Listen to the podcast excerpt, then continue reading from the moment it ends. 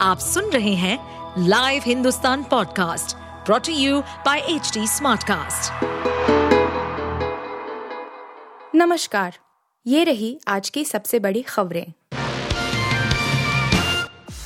बस से चले जाएँ दिल्ली, जेसीबी और ट्रैक्टर रहने दे। हाईकोर्ट ने किसानों को दी सलाह। किसान आंदोलन से जुड़े मामले पर पंजाब और हरियाणा हाईकोर्ट में सुनवाई हुई।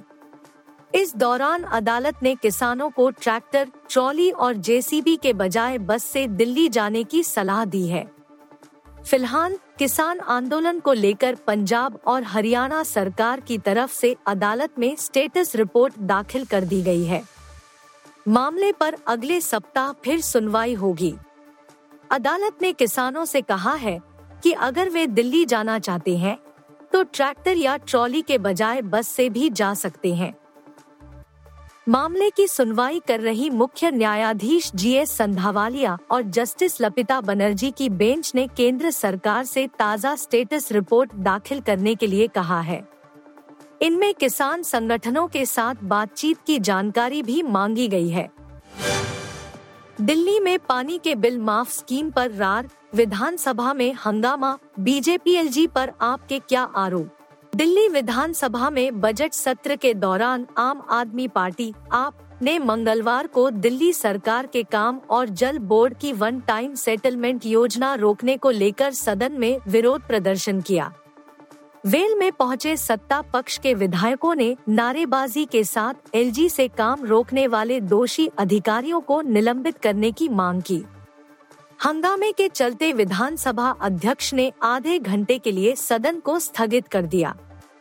दोबारा सदन की कार्रवाई शुरू होने फिर प्रदर्शन हुआ तो कार्यवाही बुधवार तक के लिए स्थगित कर दी गई।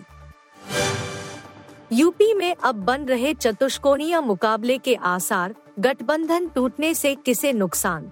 यूपी में सीटों के बंटवारे और अपनी अपनी महत्वाकांक्षाओं में फंसा इंडिया गठबंधन खत्म होने की कगार पर पहुँच गया है। इसके साथ ही यूपी का सियासी मंजर खासा दिलचस्प होता नज़र आ रहा है। इंडिया गठबंधन ने तय किया था कि भाजपा को शिकस्त देने के लिए एक संयुक्त उम्मीदवार उतारा जाए, लेकिन अब सपा कांग्रेस के बीच बढ़ते अविश्वास के चलते संकेत है कि चारों प्रमुख दल भाजपा, सपा, कांग्रेस व बसपा अलग अलग मैदान में उतरेंगे। बसपा ने शुरू से ही विपक्षी गठबंधन में शामिल होने से साफ़ इनकार कर दिया था। के राहुल चौथे टेस्ट मैच से भी बाहर, अब इस खिलाड़ी को मिलेगा एक और मौका। इंग्लैंड के खिलाफ भारतीय टीम के 23 फरवरी से चौथा टेस्ट मैच रांची में खेलना है। इससे तीन दिन पहले यानी 20 फरवरी की रात को बीसीसीआई ने जानकारी दी कि जसप्रीत बुमराह को चौथे टेस्ट मैच से आराम दिया गया है और के राहुल चोट के कारण अभी इस मुकाबले का हिस्सा नहीं बन पाएँगे। पांचवे टेस्ट मैच के लिए वे टीम का हिस्सा ज़रूर हैं, लेकिन फिटनेस हासिल करने के बाद ही उनको मौका मिलेगा।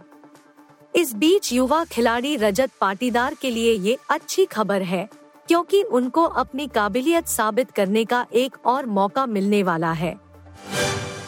पाकिस्तान में फिर एक बार शहबाज शरीफ की सरकार, आसिफ जरदारी बनेंगे राष्ट्रपति।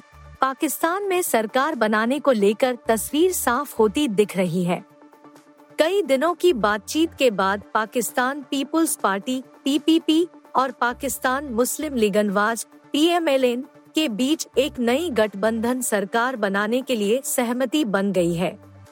पीपीपी अध्यक्ष बिलावल भुट्टो जरदारी ने घोषणा की कि पीएमएलएन अध्यक्ष शहबाज शरीफ फिर से प्रधानमंत्री की भूमिका निभाने के लिए तैयार है।